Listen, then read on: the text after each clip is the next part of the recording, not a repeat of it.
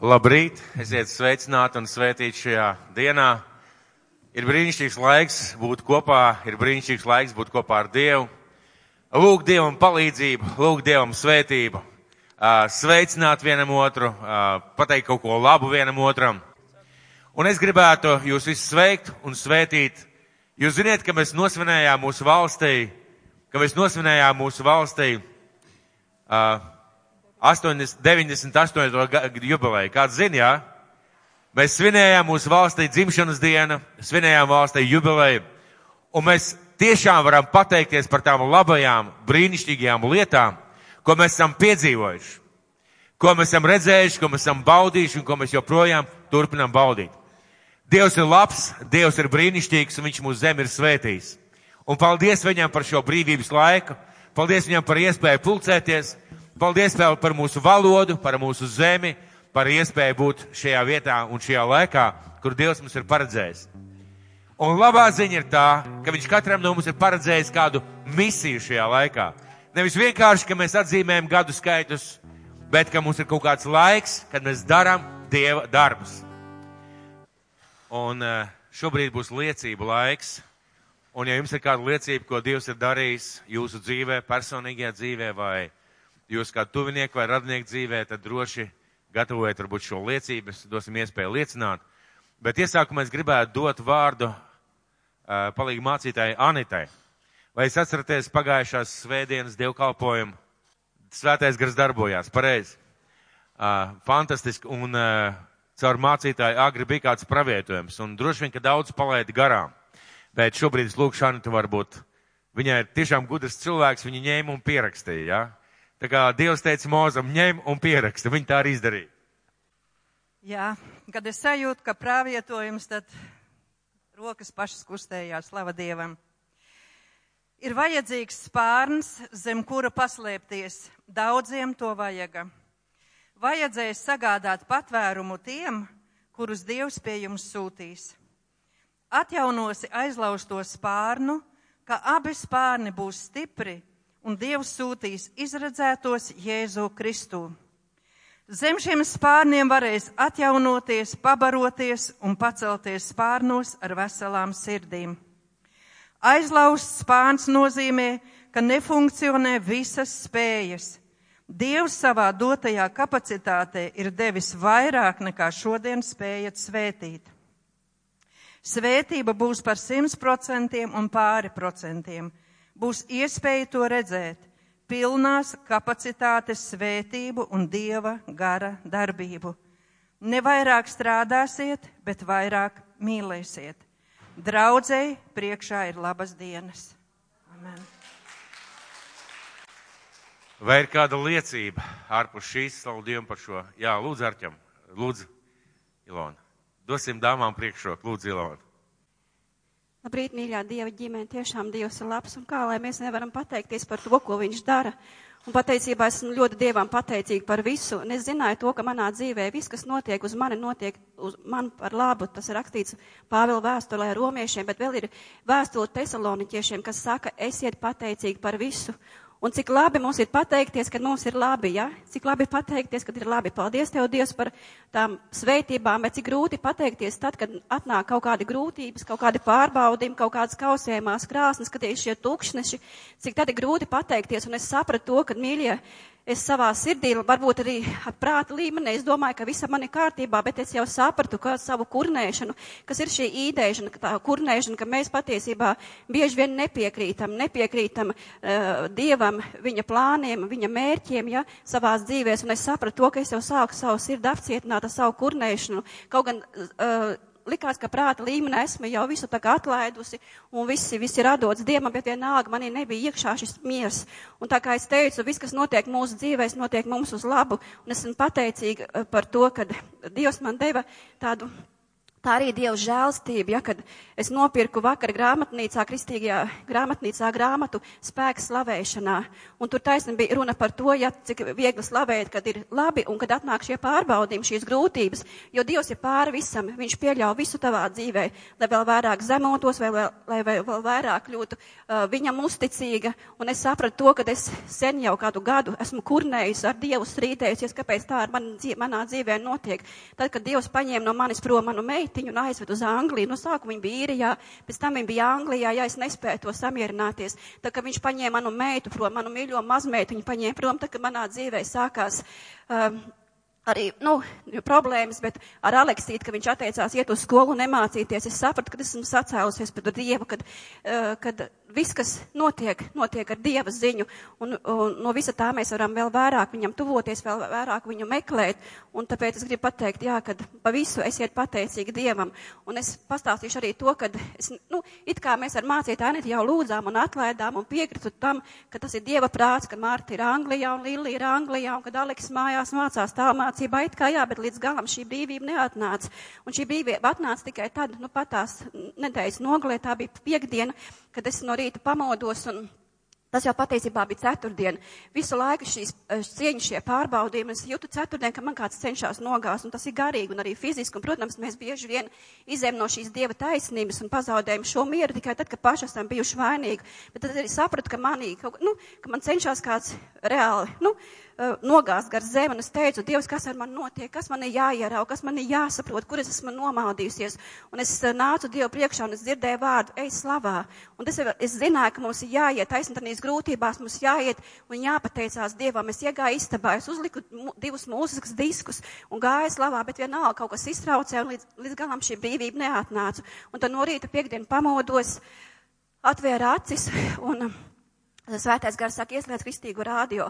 Ieslēdz kristīgo rādio, un tur taisni bija uh, mosties Latvijā ar mācītāju Modru Ozelinkēviču. Viņš teica, esiet patstāvīgi, nemitīgi lūkšanās, ja?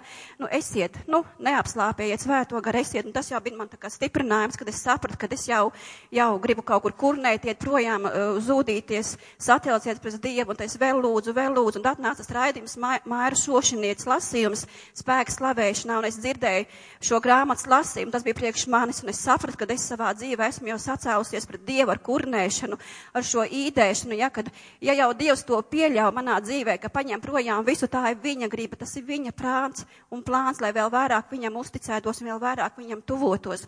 Un visu laiku šos gadu, ja, kad es nācu mājās, es visu laiku Aleksītim teicu, Aleks, nu no māsas ir kāda ziņa. Nē, nav visu laiku manī nebija miers. Es visu laiku viņu urķēju, visu laiku biju nemierīga. Un ziniet ko, es vakar aizgāju, tā kā es dabūju šo grāmatu, es, es piekrītu Dievam, es tev Dievs pateicos par manu meitu, ka viņa ir Anglijā, ka viņa ir īrijā. Es te pateicos par šo situāciju, kas ir Aleksīta. Jūs neticēsiet, tā, kad vakar man bija šāda lūkšana, Aleks ienāca pie manas istabā un teica, māmu, Mārta grib tev parunāties. Visu šo gadu es biju tā, kas visu laiku viņu urķēja, es visu laiku biju nemierīga, es visu laiku gribēju zināt, kas ar viņu.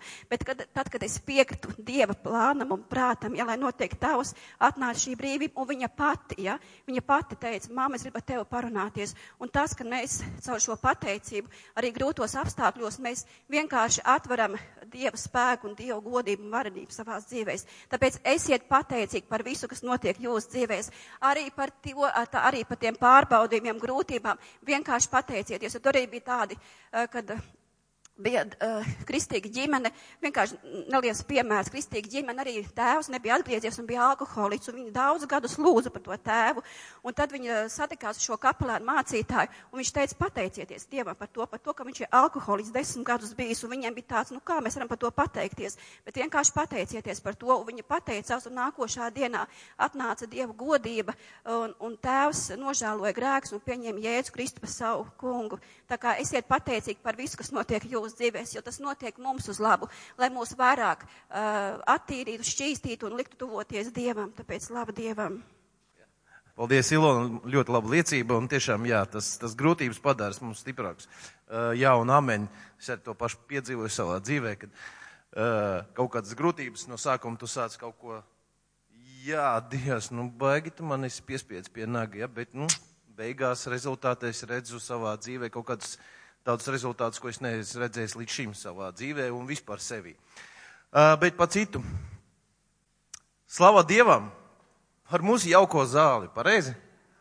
Ka mums ir silti. Es vakar nosalu vienkārši nereāli.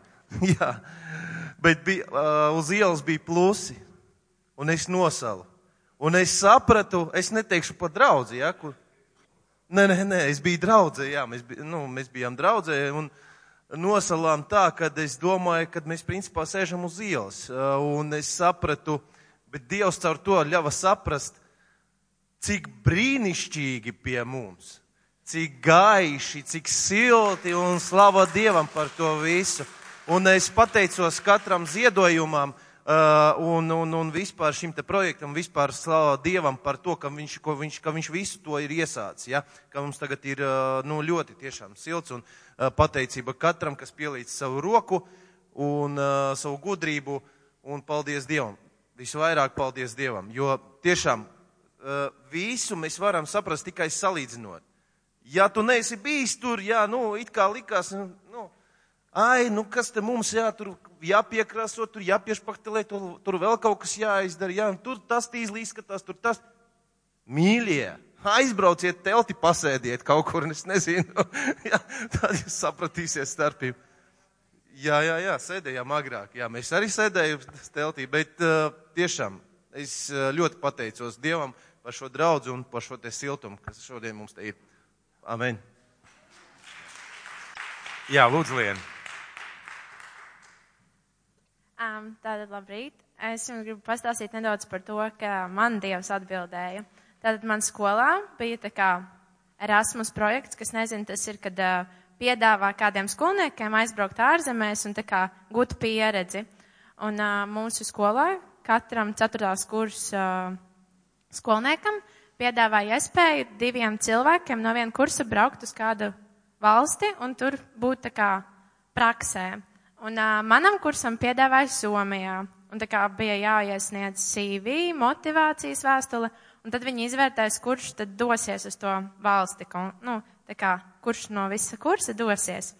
Un tad, nu, es ilgi domāju, nu, vai man vispār sūtīt, jo es īsti nezinu, vai es vēlos būt tik tālu un ilgu laiku prom. Nu, labi, tas nav baigi ilgi mēnesis, bet tomēr tas ir, ka tu esi prom no mājām, kaut kādā svešā valstī, un tu nezini, kas tev tur sagaidīs. Un, nu, labi, tad es ilgi lūdzu Dievam, kā, nu, labi, aizsūtīšu, tad redzēs, vai man paņems vai nē. Aizsūtīju, pagāja laiciņš, un pateica, ka pieņēma mani un vēl vienu meiteni. Es tādu, wow, ok, labi, ko darīt, un es tā kā mm, biju Man likās, ka būs nedēļa, un es uzreiz teicu, jā, labi, nedēļa, es esmu ar mieru. Pēkšņi mainījās datums un pateicu uz mēnesi, un es jau tā vairāk sāku uztraukties. Nu, mēnesis tiešām tā kā negribēju, man bija bail. Un es rītīgi lūgtu Dievam, un es tā kā, man ģimene teica, jā, brauc tāda iespēja, tas tev nākotnē būs. Un es teicu, nē, bet es gribu no Dieva saņemt, jo man bija nemieris. Un es domāju, ja man nav miera, tad kas būs tur, kad es aizbraukšu, ja man pat tagad jau ir baila. Un uh, tad man draugi visi teica, jā, nu es daudziem nestāstīju, bet tiem, kam es pateicu, visu laiku teica, jā, brauc. Un uh, es uh, biju uz interviju, nu, lai pārunātu, lai viņi redzētu manu angļu valodas zināšanas, un viņi riktīgi teica, nu, mēs būtu priecīgi, ja tu brauktu, jo var redzēt, ka tu esi tas cilvēks, kurš būtu, nu, vajadzīgs tur. Un uh, es palūdzu, lai es varu dot atbildi pēc nedēļas, nu, apstiprināt, vai es braukšu vai nē. Un uh, Pagāja nedēļa un jau pienāca tās dienas rīts, kad man jādod atbildi, un es joprojām neesmu dabūjis atbildi no Dieva. Un es sēžu no rīta, es vienkārši, es redzu, ka, ja es tagad lūgšu, es nokavēšu autobus, bet nu bija tāds, man ir viena alga, man ir jādabū atbilde. Un es rītīgi sēžu, es lūdzu, un man nekad nebija tā, ka es dabūjusi burtisku atbildi no Bībeles. Vienmēr bijis tā, ka tu mēģini atrast, es nezinu, citiem varbūt ir bijis, bet man personīgi tā nav. Un es uh, ilgi lūdzu, un es tiešām tādu Dievs nu lūdzu, man ir jāzina, vai man ir jābrauc, vai man nav. Un es tik ļoti biju apjukusi, es nezināju, ko darīt, un man bija bail, ka mani vecāki būs vīlušies, ka es neesmu aizbraukusi, un visi teiks, ka es palaidu garām iespēju. Un tad, nu, es lūdzu, es atvēru bībeli, un pirmais, kas man iekrita acīs, tas bija no Cahari, Cak, Cah, Cakarijas, sestās nodaļas, astotajā pantā. Tad viņš man vēl skaļi pasacīja šādus vārdus: Raugi tie, kas aizgāja uz ziemeļu zemi, ļaus atrast manam garam mieru ziemeļu zemē. Un tas, ja nezinu, neviens Somija ir ziemeļu zeme. Un tas bija tik burtiski pateikts, ka es atradīšu tur mieru, un Dievs tiešām atbildēja. Tā kā jautājiet. Paldies Dievam par šo, par šo atbildi, paldies Dievam par šīm liecībām. Bet es jau teicu sākumā, mēs varētu palikt dusmīgi uz to, ka mums tek jumts. Mēs varētu palikt dusmīgi, kā jūs domājat? Paliksim dusmīgi uz vēlni, mēs esam kādas reizes piecas to jumtu taisījuši un klājuši jaunu, jaunu segumu. Un uh, Arķems ar, ar uh, vienu brāli tur taisīgi ar logiem un, un lipināja ciet un ko tik nedarīja. Un šodien atkal no rīta ir plūdi, ja? liecība ir šīs sarkanais spainis. Un uh, tas, ko es domāju, tieši tāpat kā ar apkuru, tieši tāpat kā ar invalīdu iebrauktu, mums tagad jāsāk stipri lūgt, lai Dievs mūs svētī ar būvkompāniju, lai Dievs svētī ar līdzekļiem, lai mēs varam pilnībā uztaisīt jumtu, tā kā viņš ir pēc projekta, lai ir uh, telpas trešajā stāvā. Un tas jumts būs drusku savādāks, šie logi būs tā kā nost, es saprotu, uz augšu būs pacelts, pacelts jumts, un uh, viņš vairs neticēs. Vai kāds var teikt āmen? Un varbūt piecelsimies kājās, pielūksim par to. Mīļais mūsu debes tēvs, mēs šodien, kungs, nostājamies tavā priekšā ticībā un pārliecībā, ka tu rūpējies, ka tu gādā, ka tu svētī savus bērnus, ka tu svētī savu draudz, ka tu dari visas vajadzīgās lietas, gan garīgās, gan materiālās, gan fiziskās. Un debes tēvs, šodien mēs Jēzus sakam, ka mēs nesamierinamies ar to, ka mums tek jumts. Tēvs, mēs nesam ar mieru, likt šos spaiņus un lupatiņus. Tēvs, mēs nesam ar mieru katru reizi, kad līdz lietas, vērot, kā tek cauri jumtam. Debes tēvs, mēs tev lūdzām, kungs svētī pilnībā un nomaini šo jumtu. Tēvs nomaini, kungs sūta cilvēkus, līdzekļus, iespējas, mīļais Dievs. Mēs lūdzam tēvs, lai tiek atraisīta tavu svētību. Kungs, lai tiek atraisīta tavu svētību pār šo jumtu, debes tēvs. Lai šis jums tiek sakārtots, lai viņš tiek pārbūvēts. Kungs, pārbūvēts, lai trešajā stāvā telpas bērnu centram, svētdienas skolai, jauniešiem. Mīļais Dievs, mēs tev lūdzam tava dēla Jēzus vārdā. Un tu, kungs, es pats teicu, ko mēs siesim virs zemes, tas būs siets debesīs. Ko mēs atraisīsim virs zemes, tas būs atraisīts arī debesīs. Tad, kungs, šobrīd tēvs, mēs ticībā lūdzām, lai tiek atraisīta svētība šeit uz zemes un debesīs, lai šis tiek pārbūvēts un lai tavu draudz var dzīvot mierīgi un siltumā tēvs, kā mēs šodien dzirdējām. Un paldies tev, Jēzu, ka tu to darīsi. Paldies tev, kungs, ka tu svētīsi. Paldies tev, tēvs. Mēs ticam un paļaujamies. Un šodien ticībā lūdzam Jēzus Kristus vārdā. Un kāds varētu teikt, Amen. Amen. Un es šodien gribētu dalīties ar vārdu, un uh, Arķemēm milzīga taisnība. Es domāju, ka es viens nosalu. Uh, izrādās brālis Arķems arī. Un es vakar tur tās tieši tā arī sēdēju un skatījos, domāju, cik mēs esam svētīti, ja jūs zinātu. Tur bija daudz cilvēku, tur bija uh, vesels liels pasākums un māsas sēdēja metālīšos, brāļi sēdēja uzvalciņos un domāja par to, ka derētu atrast kādu siltāku telpu vai iedzert siltu kafiju. Mēs tiešām esam svētīti. Bet vai jūs atceraties, kā mēs sākām pāris mēnešus atpakaļ? Vai kāds atcerās? Atceraties? Mēs vienkārši sākām ar ko mums vajag izmaiņas. Mēs neesam ar mieru. Kā mēs salstam, ka cilvēki saka, es vairs nenākšu uz dievkalpojumiem, es nosalu, es saslimu, es nevaru nākt nākušu reizi, jo es atkal nosaušu. Un mēs pieņēmām lēmumu iet no šī stāvokļa, ka mēs salstam uz to stāvokli, ka mums ir silti, ka mums ir jauki, ka mums ir patīkami, pareizi.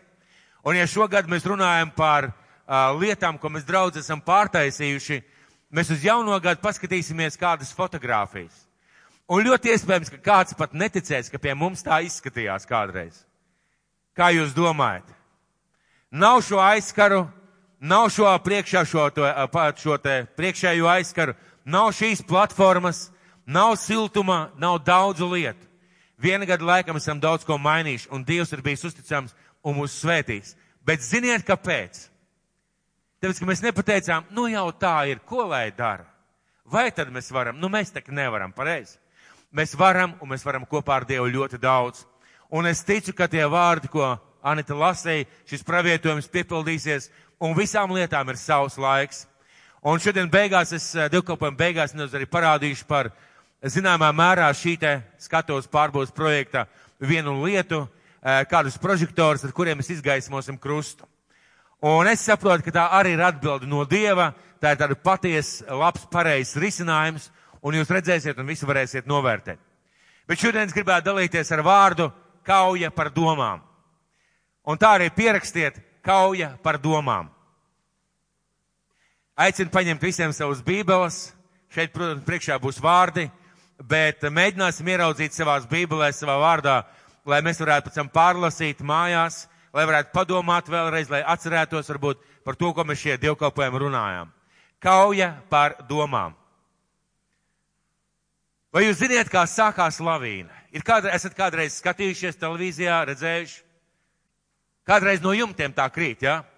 Kaut kur kalnos ir kaut kāds satricinājums vai sniegs kaut kur saklājies, sakrājies, un tad sāk ripot maza kaut kāda čupiņa no sniega, no šī te kalna augšienes, un pamazām, pamazām šī te sniega mazā kaudzīte, raujot sev līdzi ārkārtīgi lielu daudzumu sniega, pārvēršas par lavīnu, kas ir ne tikai bīstama konkrētiem cilvēkiem, kas iet pa kalniem, bet pat veseliem ciematiem un pilsētiņām, kuras bieži vien tiek aprakts lavīnā. Bet sākās viss ar mazu sniega piciņu. Sākās viss ar mazu satricinājumu, sākās viss ar mazu kaut kādu lietiņu, kas sāk rikot, ripot no kalna. Un lejā tas jau ir neapturams spēks. Nevar vairs apstādināt šo lavīnu, kamēr viņa pati neizbeidzās. Un tā ir bīstama lieta. Un līdzīgi, mīļie, ir ar mūsu domām. Noteikti jūs nekad tā neesat domājuši, bet līdzīgi ir ar mūsu domām. Un Kristus ir Dieva dēls. Kristus ir Dieva dēls un pasaules glābējs. Viņš atnāca, viņš mācīja, viņš kalpoja cilvēkiem, un viņš uh, parādīja cilvēkiem savu tēvu. Viņš teica, es atklāju jums savu tēvu. Es atklāju jums savu tēvu principus. Es atklāju jums debesu valstību. Un viņš nomira par mūsu grēkiem, cēlās augšā, un viņš uzvarēja sātanu un nāvi, un viņš deva mums šo autoritāti. Viņš deva šo autoritāti būt par Dievu dēliem. Un viņam pieder šī uzvara. Viņam pieder šie panākumi. Viņam pieder tas, ka mēs spējam kopā ar viņu uh, mainīt savas dzīves, mainīt pasauli, mainīt cilvēku dzīves apkārt. Viņam tas pieder un viņš ir devis mums. Un viņš kā mūsu saviem bērniem, viņš devis šo autoritāti, šo garīgo autoritāti, nes šajā pasaulē Dieva valstību. Iedomājies, tu esi cilvēks, kuram Dievs ir uzticējis nes šajā pasaulē Dieva valstību. Nevis vienkārši kādus labus principus vai labus motīvus vai, vai labu, teiksim, attieksmi, bet nest Dieva valstību. Bet pirmām kārtām, pirmām kārtām savā personīgajā dzīvē Dievs pirmām kārtām ir paredzējis, ka mēs ielaižam, ka mēs ienesam, ka mēs esam kā avots, kā kanāls paši priekš tā, lai mūsu dzīvē ienāktu Dieva valstī. Lai ienāktu miers, lai ienāktu prieks, lai ienāktu sakārtotība, lai ienāktu viņas svētības, viņa uzvar visās šajās sfērās. Un viņš deva mums saviem bērniem atklāsmi un deva autoritāti un atbildību zināt, ka mēs ar savu lūkšanu, ka mēs ar savu lūkšanu ar savām domām, ar savu naudu, ar saviem darbiem kaut ko sasienam vai kaut ko atsienam šeit uz zemes. Tas ir pārsteidzoši, ka tieši Dievs ir devis cilvēkiem saprašanu, ka ar tām lietām, ko mēs darām, kā mēs dzīvojam, kā mēs runājam, kā mēs domājam, mēs kaut ko vai nu sasienam, vai nu kaut ko atraisam šeit uz zemes. Un neticīgiem cilvēkiem ir kādi principi, ir sapratne, ir mācības, protams, par šīm lietām, bet viņi lieto tikai to, ko viņi ir secinājuši dabiskā veidā. Mums ir sapratne, kāpēc. Dievs to tā ir izveidojis. Tie ir garīgie likumi. Un šie garīgie likumi nekad nemainīsies. Viņi, kamēr zeme pastāv, nekad nemainīsies. Un cilvēks kaut ko sasien un kaut ko atrais. Kaut ko sasien un kaut ko atrais. Un pāris dievkalpojums atpakaļ Ja kāds nebija šajā dievkalpojumā, man tiešām žēl, noklausieties internetā mūsu mājaslapā. Mēs runājam par neatlaidīgu lūkšanu, ar ko mēs sasienam un atraisām Dieva svētības savā dzīvē. Par neatlaidīgu lūkšanu, un vārds saucās kliedz skaļāk un nepārstāj kliegt. Kliedz skaļāk un nepārstāj kliegt. Un mēs runājām par to cilvēku, kurš bija akls par tiem diviem akliem, kur bija akli un jēzus gāja garām. Un ja es zināju, ka tur viņi sēdēja, bet šiem cilvēkiem viņiem vajadzēja pacelt savu balsi, lai Jēzus pievērstu uzmanību. Un mēs runājam par to, ka bija kādi cilvēki, bija apstākļi, kas centās viņus apklusināt, teica, beidziet kliegt, nav laika, ne, viņa jēzus nepienāks. Bet viņi cēlis kliedzi vēl skaļāk. Rezultātā bija izmainīt viņu dzīves. Tātad neatlaidīga lūkšana tā, kas kaut ko atsien vai sasien cilvēku dzīvē. Mēs esam aicināti, mūsu misija ir iespaidot pasauli. Vai kāds var pateikt āmen? Vai tā ir mūsu misija iespaidot pasauli? Vai jūs domājat, ka mūsu misija ir gaidīt Kristus atnākšanu? Daži cilvēki tā dzīvo. Ziniet, kā viņi dzīvo? Kungs, kad tu beigso, beidzot nāksi? Es tagad neko nedaru, neko nespēju, neko ne, neuzņemos, jo kungs tu kādreiz nāksi, un tad jau viss būs kārtībā un nevajadzēs piepolēties. Mans tēvs, kurš nāk no Latgals, viņš stāstīja par kādu, par kādu draudzi, kas 30. gados satanās palagos un izgāja uz tilta, lai gaidītu Kristus atnākšanu. Uh, un viņš teica, viss pagasts smējās. Un cilvēki pārdeva savus mājas vēstures stāsta, negāja skolās, atstāja darbus, jo tūlīt nāks Kristus. Tas ir pilnīgi pret Bībeli, pilnīgi pret Dievu vārdu, pret Dievu gribu. Tātad mums ir šī autoritāte iespaidot pasauli. Bet pirmā lielā pasaule, ko mēs esam aicināti iespaidot, esam mēs paši. Un katram no mums iekšā ir vesela pasaule. Vesela pasaule ar domām, idejām, sajūtām, sapņiem, dažādām lietām, ko mēs domājam. Tā ir vesela milzīga pasaule, kā visums. Un visvairāk izmainīt un kaut ko sasiet un atraisīt, mēs esam aicināti šajā iekšējā pasaulē un tikai pēc tam uz āru. Tad visvairāk mēs esam aicināti kaut ko sasiet vai atraisīt šajā iekšējā pasaulē. Un Jēzus atklāja mums saviem mācekļiem šo iespēju, šo uzdevumu un šo misiju. Jēzus atklāja. Un Jēzus māca savus mācekļus Mateja evaņģēlijā, Mateja evaņģēlijas 16. nodaļa, 18. līdz 19. pants. Atšķiriet savās bībelēs Mateja evaņģēlijas 16. nodaļa, 18. līdz 19. pants. Vai varat atšķirt? Droši, droši, Emīl. Droši, droši, šķir vaļā. Visi, kam ir bībeles, šķiriet lūdzu vaļā. Mateja evaņģēlijas 16. nodaļa, sākot ar 18. pantu. Es pirms tam uzdevu jautājumu, kas es esmu, ko cilvēki par mani saka, un Pēters saka, tu esi, tu esi Kristus, Dieva dēls, Jēzus apstiprina, jā, es tas esmu, un uz šīs klīns es celšu savu draudzu. Un tālāk Jēzus saka tādus interesants vārdus, un es tev saku, tu esi Pēters, un uz šīs klīns es gribu celt savu draudzi, un Ēles vārtiem to nebūs uzvarēt. Viņš saka, uz šīs klīns, tātad nevis uz Pētera, nevis uz cilvēku, jo tas nav iespējams. Neviens cilvēks nevar, nevar uzcelt draudz, tikai Kristus uzceļ draudz, tā ir viņa draudze. Bet uz šīs klīns, uz šīs atklāsmes es celšu tavu draudz. Un 19. pantā viņš saka, un es tev došu debesu valstības atslēgas. Ko tu siesi virs zemes, tas būs siets arī debesīs. Un ko tu atraisīsi virs zemes, tam jābūt atraisītam arī debesīs. Jēzus pasaka šim Pēterim un šie vārdi es tev dodu, nozīmē, ka viņš ticīgiem cilvēkiem dod šo autoritāti pirmām kārtām šo saprašanu. Viņš pirmām kārtām vēršās pie viņa saprāta, pie viņa atklāsmes, pie viņa garīgās domāšanas. Viņš tikai, es tev dodu debesu valstības atslēgas. Tātad garīgo, garīgo principu sapratni un iespēju izmainīt garīgās lietas. Ko tu siesi virs zemes, tas būs siets garīgajā telpā. Ko tu atraisīsi virs zemes, tas būs atraisīts garīgajā telpā. Un eh, Pēteram, es domāju, ka šī atklāsme varbūt ir tāds pārsteigums nedaudz, bet šodien mēs turpināsim tieši par šo tēmu runāt. Un es gribētu jums kaut ko parādīt. Man šeit ir tāds skaists saistīts. Es speciāli gatavojoties šim dievkalpojumam domāju, kā es varētu parādīt, ko nozīmē sasaistīt un ko nozīmē atraisīt. Redziet, šie kociņi, viņi katrs ir par sevi. Viņi var, es, ja es palaistu roku vaļā, viņi izbirt uz visām pusēm, un katrs viņa aizskiet uz savu pusi un, uh, nu, izskatītos vai nu smuki vai nesmuki, bet katrā gadījumā viņa izirtu, viņa, viņa izietu un viņa kaut ko darītu. Viņi šeit gulētu pa grīdu, viņi kaut ko darītu, un mēs viņus redzētu. Un, ja es saku, ko tu siesi virs zemes, tas tiks sasiets arī debesīs. Tātad tas, ko tu sasiesi virs zemes, tiks sasiets arī debesīs, jeb garīgajā telpā. Tas nozīmē, ka kaut kas mainīsies garīgajā telpā, ja tu kaut ko darīsi šeit uz zemes, tīri fiziski vai arī garīgi. Un tad viņš saka, un tas, ko tu atraisīsi šeit uz zemes, tas tiks atraisīts arī debesīs. Un te viņš parāda šādu principu. Mēs atsienam vaļā, tā ir mūsu atbildība, kā viņš pats teica, jūsu atbildība, jūsu uzdevums, un skatieties, kas notiek. Kaut kas notika, jo ko es izdarīju? Es atraisīju.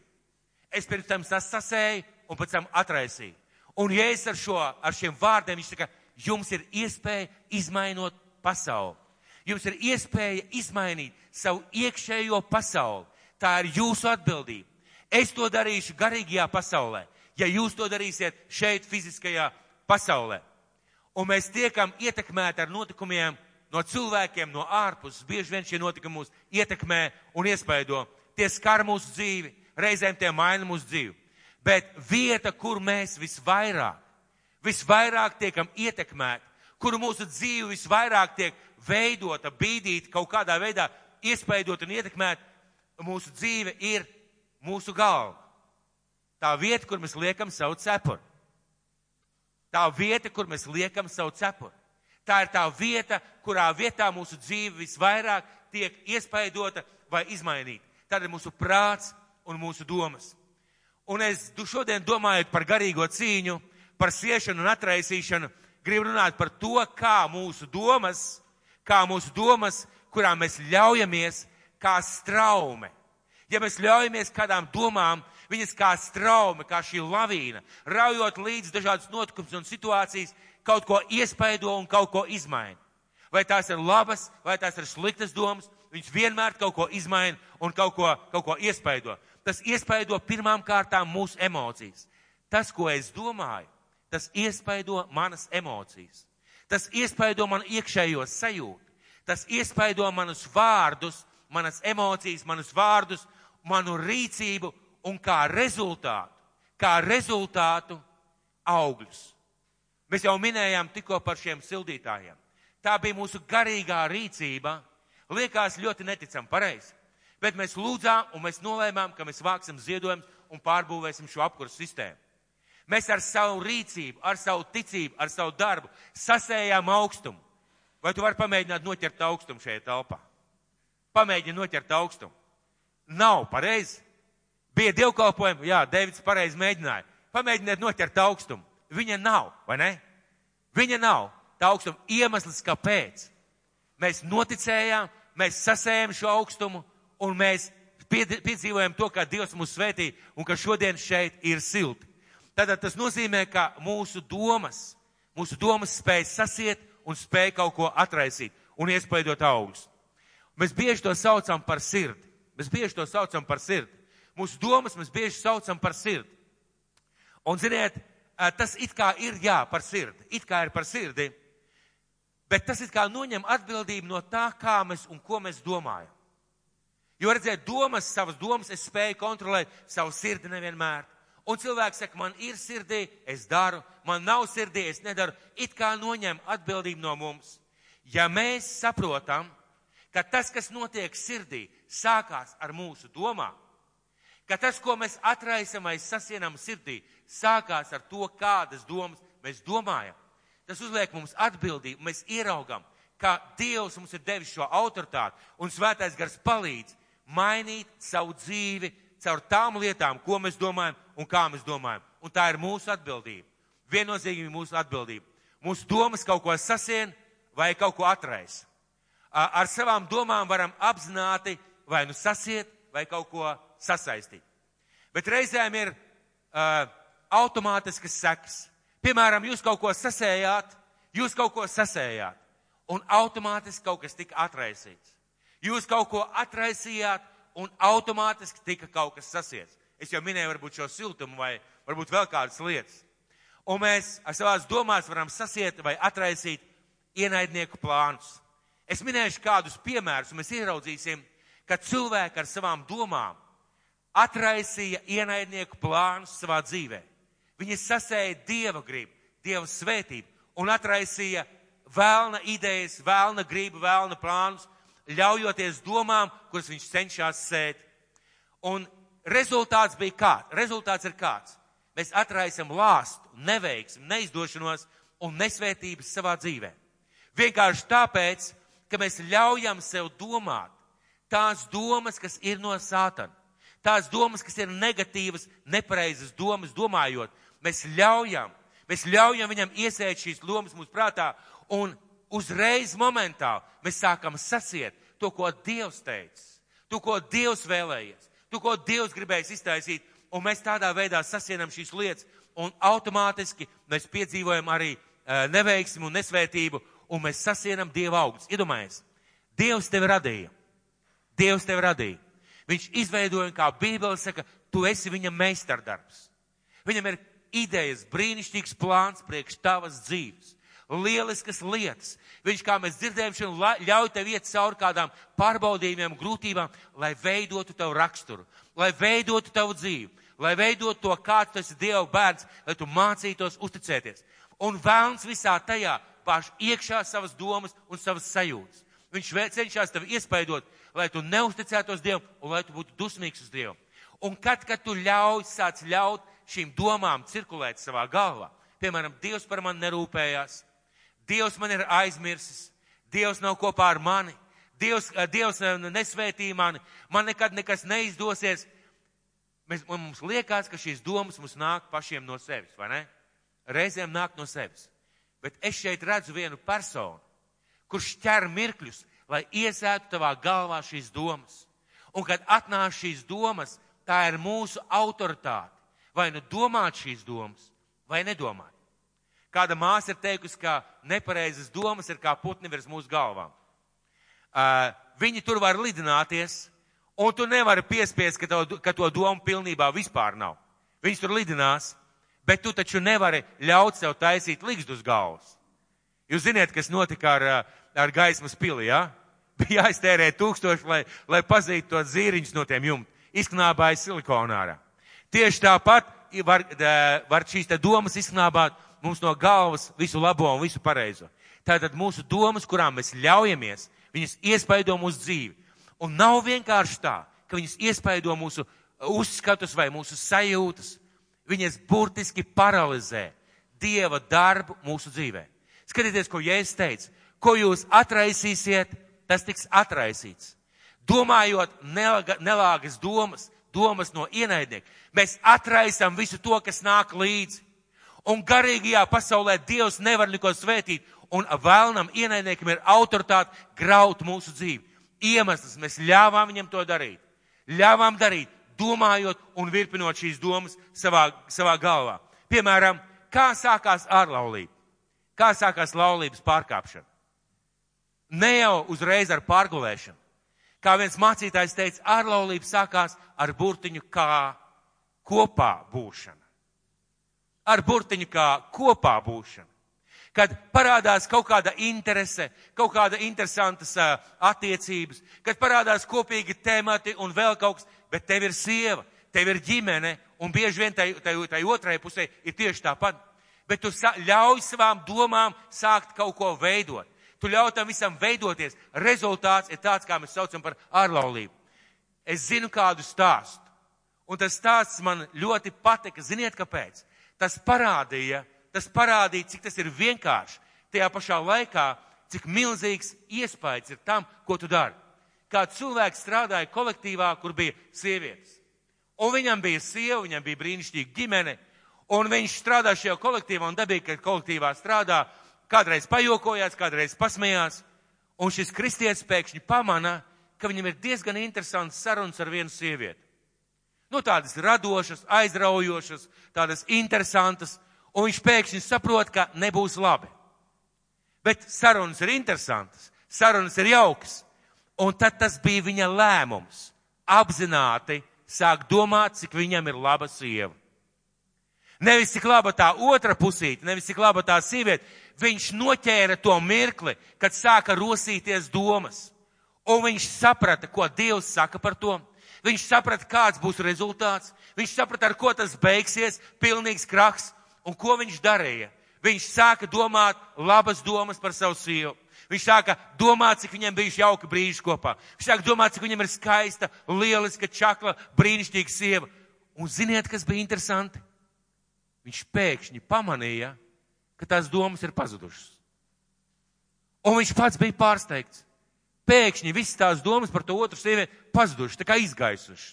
Ziniet, tas bija tā kā tev tā, acis aizmēlēts, pēkšņi tu noņem brilles, tu skaidri redzi. Tātad mūsu domas ir tās, kas kaut ko atraisa un kaut ko sasien. Tas atraisa vai nu svētību, vai atraisa lāstu. Un Dievs saka, sasieniet Dieva spēkā.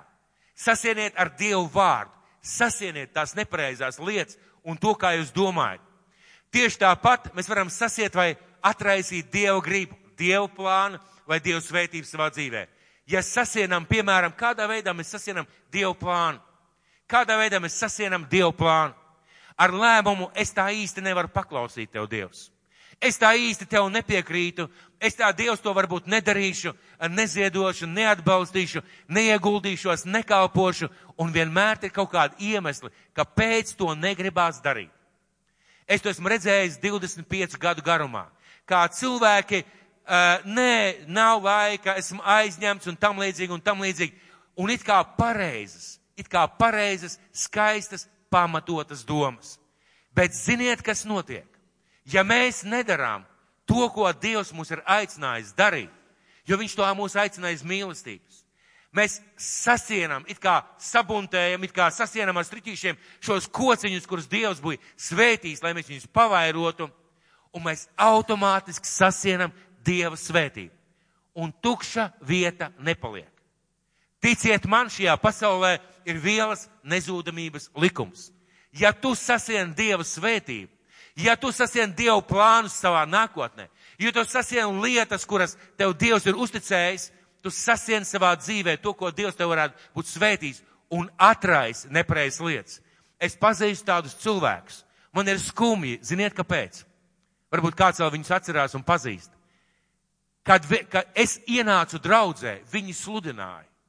Šie cilvēki kalpoja ar vārdu un svaidīt kalpoja. Viņi darīja dieva lietas. Viss it kā bija kārtībā, bet atnāca iespēja nopelnīt. Atnāca jauna ģimene un brīnišķīgi, ka ir ģimene. Atnāca kaut kāda apstākļa spiediens, un cilvēki pateica, man vairs nav laika, man jāpelna nauda, es gribu nopelnīt vairāk, man ir iespēja, es gribu nopirkt mašīnu, es gribu nopirkt māju, uzbūvēt māju, uzcelt, uh, uzcelt savu, uh, savu karjeru, pēc tam es kaut ko darīšu. Rezultātā Un Dievs nav pret šīm lietām. Dievs nekādā gadījumā nav pret šīm lietām. Dievs grib svētīt un Dievs grib palīdzēt. Bet tev, domājot un skatoties šīm situācijām, tev ir jāizvērtē, vai tu esi Dieva gribā. Vai tiešām Dievs tev neko nav prasījis darīt? Vai tiešām Dievs nav aicinājis tevi kalpot? Vai tiešām Dievs ir tev pateicis, tu visu vari atstāt un neko nedarīt un neuztraukties? Tādā veidā mēs sasienam Dievu svētību. Rezultāts ir bēdīgs. Rezultāts ir bēdīgs un paliek jautājums, kurā mirklī sākās. Tas sākās tajā mirklī, kad cilvēks pagriez Dievu muguru un pateica, zini, Dievs piedod, bet es nevaru. Es nespēju, man nesanāk, es man neizdosies, un ja mēs domājam tādas domas, mēs sasienam Dievu svētību savā dzīvē. Bet kā jau es teicu, bet kā jau es teicu, vieta tukša nepaliek. Un ziniet, kas atnāk? atnāk mūsu ienaidnieks. Un ja mēs esam sasējuši Dieva domas, Dieva plānus, viņa svētības savā dzīvē, tiek atraisīts, nenobīstieties, bet tiek atraisīts ienaidnieka lietas mūsu dzīvē. Vieta tukša nepaliek. To pierāda vienkārši dzīve, un tā tas tiešām arī notiek. Ja mēs, piemēram, pieņemam lēmumu, es domāju, ka es ticēšu, es darīšu, es svētīšu, es ziedošu, Es vedīšu bērnus uz baznīcu. Es piedošu kādu lietu un aizmirsīšu. Es uzticēšos, ka Dievs gādās. Es kalpošu un nepadošos savā kalpošanā. Un esmu redzējis šos gadījumus, kad cilvēks liekas, nu nav pat īsta iespējas vai tādas situācijas, pat nav viņam tā talanta. Un tu redzi, ka cilvēks, uzticoties Dievam, iet uz priekšu un Dievs atrais. Dievs pieliek, Dievs svētī, Dievs izdara. Bet ja cilvēks padodās, kāpjās atpakaļ, tu vari redzēt tikai, ka cilvēks ir zaudējis šo kauju. Tas nozīmē, ka tā ir mūsu autoritāte. Parunāsim vēl nedaudz par to, kā mēs savās domās atraisam ienaidnieku plānus. Es gribu parunāt par to, jo redziet, bieži vien tā mēs runājam par Dievu plāniem, Dievu idejām, par Dievu svētībām, un mēs pareizi darām. Bet pamēģināsim šodien ieraudzīt ienaidnieku plānus. Vai kāds kādreiz ir redzējis, kā cilvēki aiziet no draudzes? Esat redzējuši, pareizi? Vai kāds kādreiz redzējis, kā lauvas un kā vilki medī? Esat redzējuši televizorā, pareizi? Kur ir, kur ir tas kopīgais? Cilvēks tiek atšķirts. Jeb šis te, uh, antilope vai dzīvnieks, viņš tiek atšķirts no bara. Un vēlns izdara to pašu. Un ziniet, kā viņš izdara?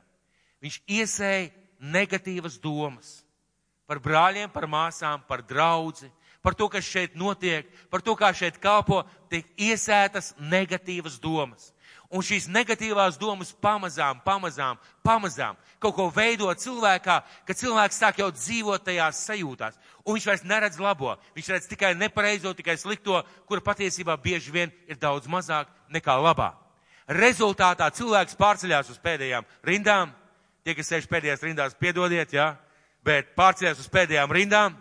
Tad viņš sāk arvien retāk, retāk nākt uz dievkalpojumiem, un tad ir interesantas domas, ko es esmu dzirdējis Cilvēks saka, Dievs man deva vārdu manai dzīvei. Izēj, jo tikai tad tu varēsi ieiet. Izēj no tās vietas, kur tu esi, tikai tad tu varēsi ieiet.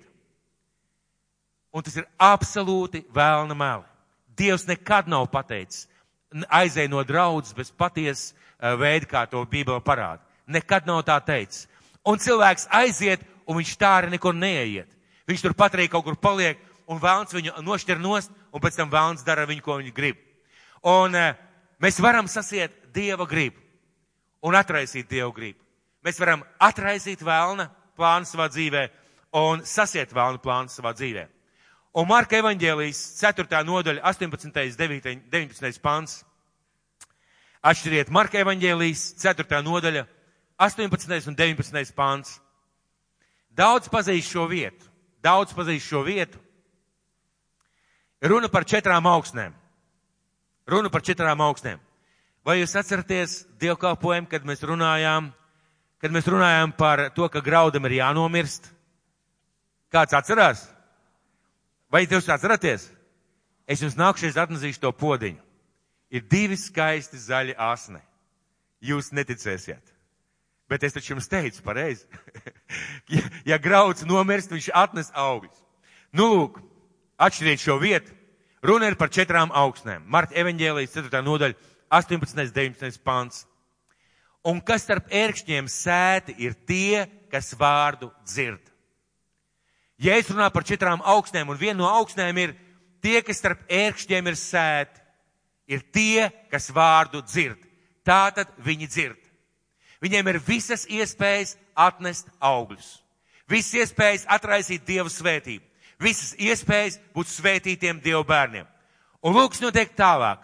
Un šīs pasaules rūpes un bagātības viltība un citas kārības iemetas un noslāpē vārdu, un tas kļūst neauglīgs. Kārības iemetas un noslāpē vārdu. Noslēpē vārdu, un tas kļūst neauglīgs. Un mēs šeit redzam lielisku piemēru ka Dievs iesēja savu gribu šī, šajā augsnē. Dievs iesēja savu svētību šajā augsnē. Un cilvēks pats ļauj, lai zūdības, ērkšķi, visās uh, negācijas, kas ir šajā laikā un šajā pasaulē, kurā dzīvo, iemetas un noslāpē vārdu. Rezultātā uzaug ērkšķi, uzaug daži, un tādā veidā cilvēks arī dzīvo.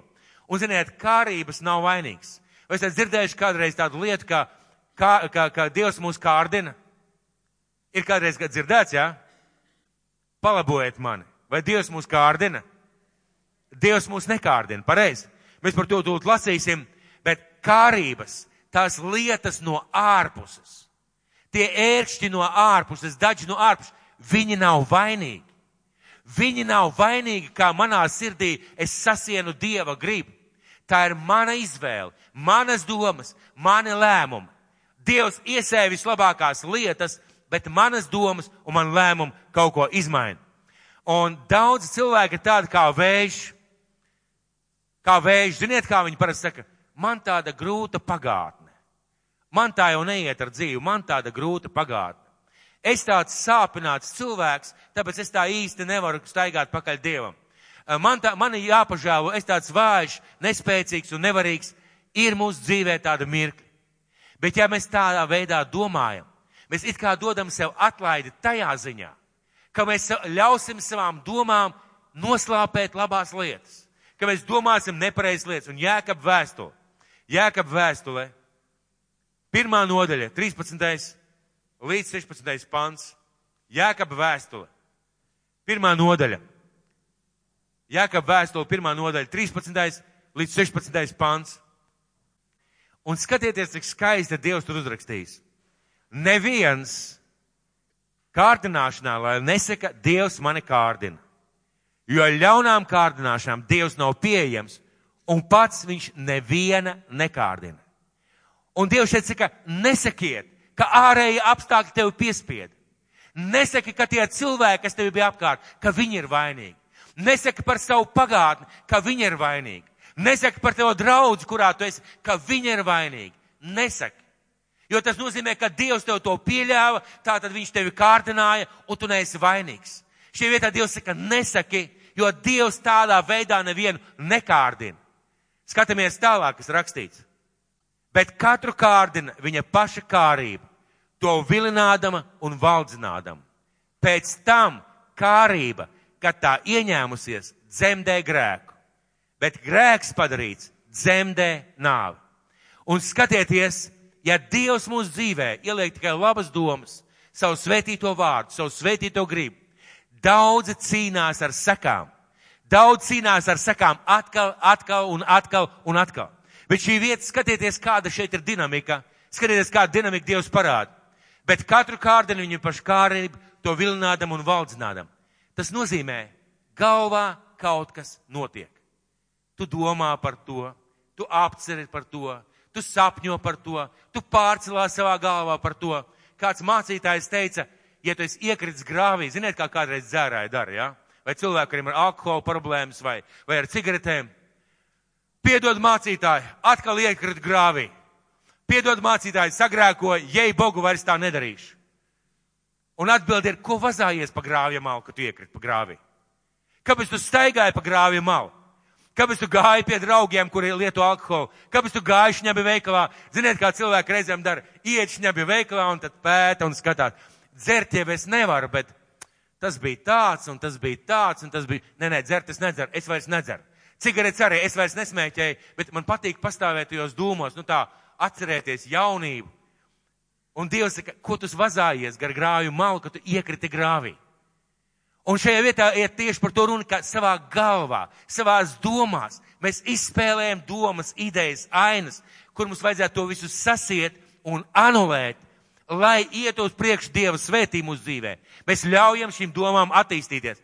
Un tad, kad šīs domas attīstās, skatieties, kas notiek tālāk. Pēc tam kārība, kad tā ieņēmusies, kad viņa jau nostiprinājusies tavā prātā, ka tu jau neapzināti pieņēmis lēmumu, ka tu jau tā kā esi padevies tai domai, nu ko es varu darīt, nu es tāds vājš, nu es tāds nespēcīgs, tas kungs jau man piedos, ka tu esi tu paņēmis šo domu jau sevī, ielaidis, tu iekrīti tajā grāvī. Bet ar to jau bieži vien nebeidzās. Ar to jau bieži vien nebeidzās, ir jātiek ārā no šī grāvi. Bet daudziem tā arī vairāk neizdodas tikt ārā no grāvi. Vai ja mēs runājam par kādām attiecībām, par cilvēkiem, it sevišķi par laulību, it sevišķi par laulību. No tā grāvja bieži vien izkāpt ārā sausam vispār nav iespējams. Vispār nav iespējams. Un tas nav uz gadu. Tas nav uz diviem. Reizēm tas ir uz mūžu.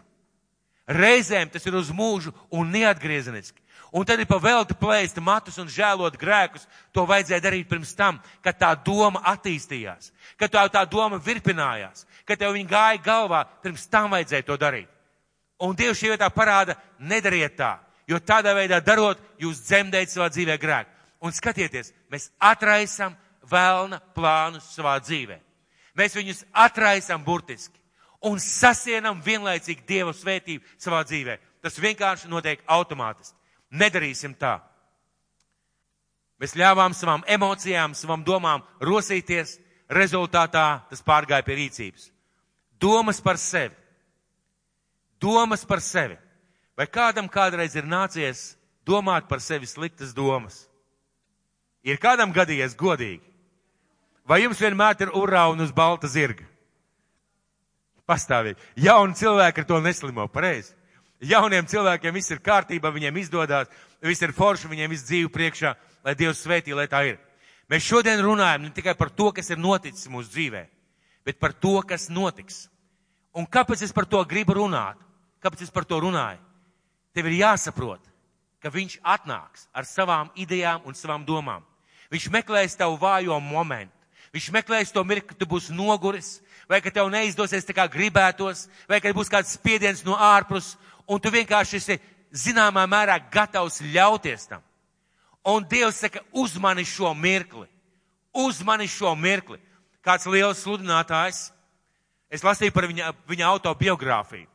Un ziniet, tad, kad sludinātāji brauc pa šīm te tūrēm eh, vienā, divās, trīs, piecās valstīs, eh, ja es atcerieties Nātana Morus, jā, trīs dievkalpojumi pēc kārtas no rīta līdz vakaram viņš, uh, viņš gatavojās, pēc tam vakarā viņš sludina, jūs ziniet, viņa pilnīgi cauri slapjos uzvalks pareizi. Bet tad, kad tu esi atbraucis no, te, no šāda brauciena, kad esmu bijis divās, trijās, četrās valstīs, viņi brauc bieži vien, vien no, vien, no vienas valsts pēc otrā, atnāk vājais mirklis. Un šis lielais sludinātājs, pasaules slavens sludinātājs, viņš zināja savu vājo punktu. Un zinot, ko viņš bija izdarījis, viņš bija speciāli noalgojis cilvēku, ka tad, kad viņš atgriezās no šīm tūrēm, Viņš reizēm pat veselām dienām vienkārši gulēja gultā atpūtās. Un tas cilvēks viņam priekšā lasīja Bībeli. Kāpēc? Viņš saprata, tas ir mans vājais punkts. Kad esmu noguris, kad esmu vairāk atvērts nepareizām lietām. Un viņš nodrošinājās, viņš nodrošinājās uz to, ka viņš neiekrita grāvī. Kāds sludinātājs, ko mēs nesen klausījāmies uh, vienā konferencē, viņš teica tā, ka ir kāds cilvēks, kuram ir pieeja viņam, viņa datoram. Tas mācītājs, kuram ir pieeja uh, viņa datoram. Un šis cilvēks, garīgi autoritāte priekš viņa, var redzēt, viņš, kā viņš teica, katru datora klaukstiņa, taustiņa klikšķi. Šis cilvēks var redzēt, ko viņš skatās. Lai nesanās pornogrāfija, nepareizas lietas internetā. Un cilvēki nāk klāt un, esot prasījuši viņam, ko tu tāds vājš? Tu nevari par sevi nostāvēt. Viņš atbildēs, nē, Es esmu gudrs, nevis vājš. Es zinu, ka man var būt grūtais mirklis. Un es zinu, ka man ir jāzina, ka viens tūlīt man piezvanīs, pateiks, hei, kur tas ielīdz. Tātad mums ir jāzina savu vājai mirkli, jo vāju mirklī sātans sūta savus idejas un liek mums par tām domāt. Ja mēs domājam par sevi sliktas domas, mīļie, mēs atsienam nesvētību savā dzīvē. Cik būtu varbūt laimīgs, priecīgs un svētīts cilvēks, kas domā, man mūžīgi neveicās. Es neesmu nekas. Man mūžīgi ir kaut kādas ķibeles. Es vienmēr iekuļos kaut kādās ziepēs. Man vienmēr nekas nesanāk un arī nesanāks. Cik var būt veiksmīgs šis cilvēks? Un skatieties ar šīm domām. Ar šīm domām mēs burtiski sevi paralizējam Dieva darbā. Mēs burtiski sasienam sevi tajā, ko Dievs mums ir paredzējis. Mēs burtiski sasienam. Tajā pašā laikā, ja jūs redzētu kādu cilvēku, dievbijīgi cilvēki, jums ir šie autoritāti, kurš saprot, ko Dievs par mani pateicis un ko viņš par tevi un mani pateicis. Es tikai minēšu pāris lietas. Pirmām kārtām, tu esi mans mīļotais bērns. Tu esi mans mīļotais bērns, un tu jau esi veiksmīgs ar to, ka tu esi ticīgs. Tev jau ir izdevies tas, kas daudziem nav izdevies. Esmu devis tev aicinājumu. Esmu ielicis tevis, ierakstījis tevi savās rokās. Es tev esmu piedevis un man ir brīnišķīgs lietas priekš tavas dzīves nākotnē, lai kas šobrīd nenotiek tavā dzīvē. Vienīgais nepadodies un seko man.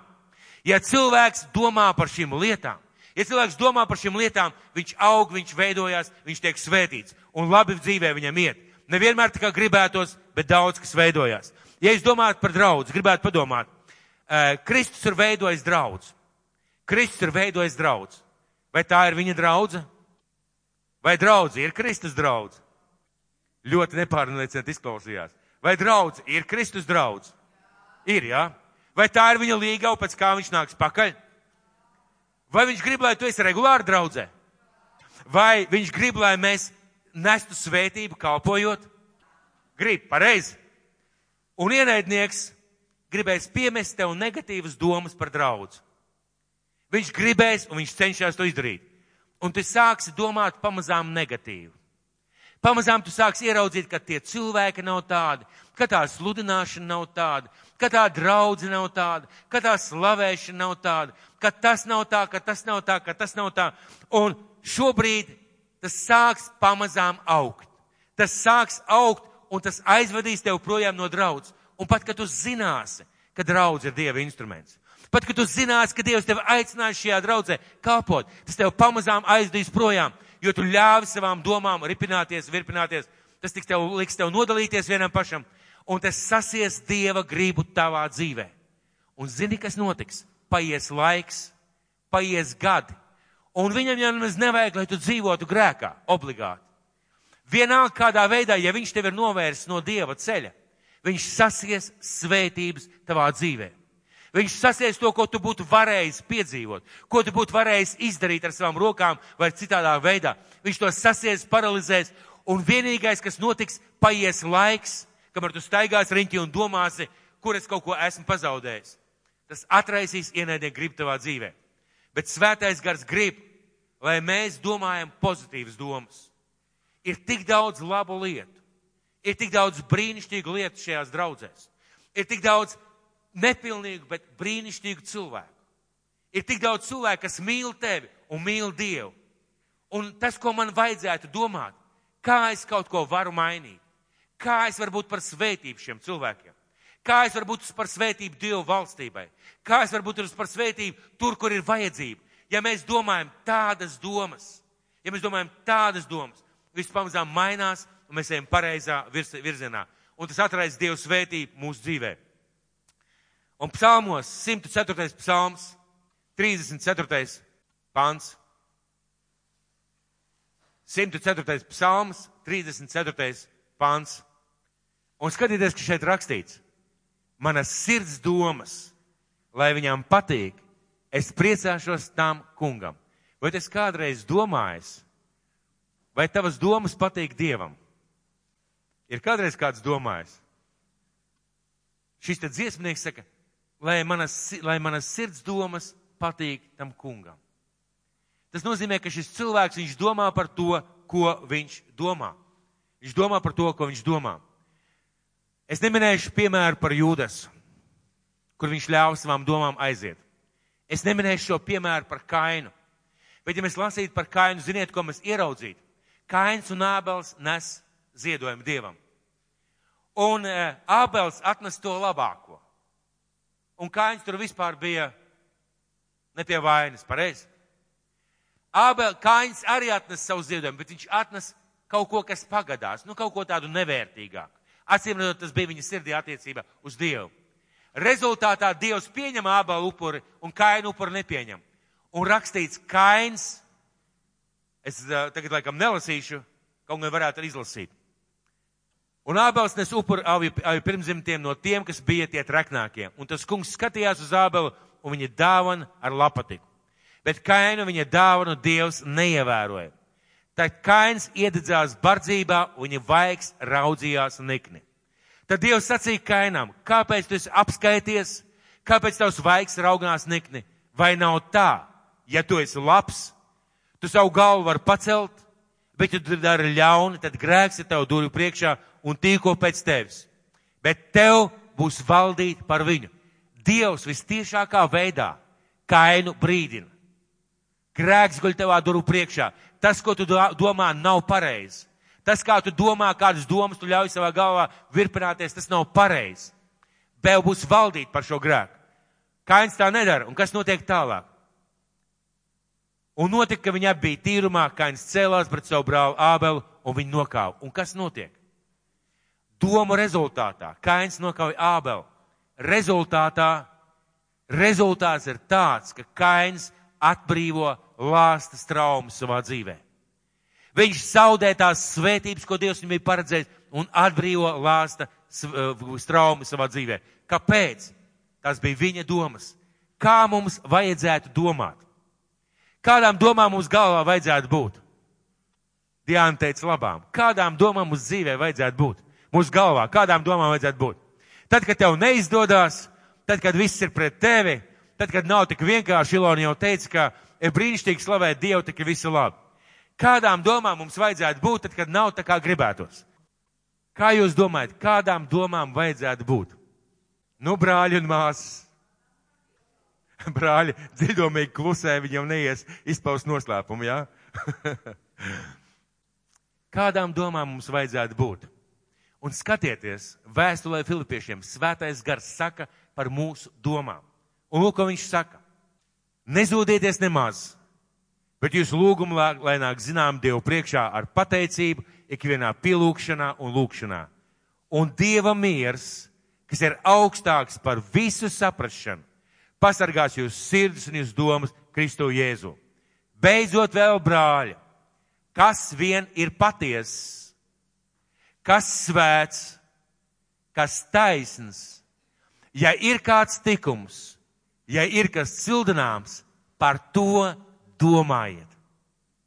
Lūk, ko Dievs saka, vai viņš saka cilvēkiem, kas dzīvo perfektā pasaulē, vai viņš to saka cilvēkiem, kuriem vispār nav nekādu problēmu, sarežģījumu un grūtību, vai viņš to saka ideāliem cilvēkiem, Viņš to saka cilvēkiem tādiem kā mēs. Un lūk, ko viņš saka, lūk, ko viņš saka. Kas vien ir patiess, kas ir svēts, kas ir taisns, kas ir šķīsts, kas ir patīkams, kam laba slava, ja ir kāds tikums, ja ir kas sildināms, par to domājiet. Tas nozīmē, ka mūsu domas ir spējīgas sasiet un atraisīt lietas mūsu dzīvē. Un ko tas atnes mūsu dzīvē, ja mēs tādā veidā domāsim? Un tu pats kāds teiks, tu jau nezini Jānu manu dzīvi, tu jau nezini tos notikumus manā dzīvē, tu jau nezini, kā man iet. Tu jau Jāni nezini, kā es pagātnē esmu sāpināts. Tu jau Jāni nezini, cik mana grūta dzīve. Tu jau vispār nezini, ko nozīmē tas, tas, tas un tas. Vai atceraties, ko es teicu? Dievs tevi nekārdina. Tas, kas notika, tas notika šobrīd un tagad. Tev ir jāsāk domāt savādākas domas. Un Dievs uz tevi to, uz to, uz to arī tevi mudina, runājot par šīm lietām. Un jāsaprot, ka mēs savā dzīvē vai nu atraisam, vai sasienam. Un tā ir mūsu izvēle. Vai tu dzirdi mani? Vai tu ar savām domām kaut ko atraisi, vai kaut ko sasien, bet tā ir tava izvēle. Un neteiksim, Dievs vainīgs. Neteiksim, Dievs nolika man starp tādiem cilvēkiem. Neteiksim, Dievs noliek man pie tāda priekšnieka. Neteiksim, Dievs noliek man tādā draudzē, tādā valstī un tādā zemē. Neteiksim. Kāpēc?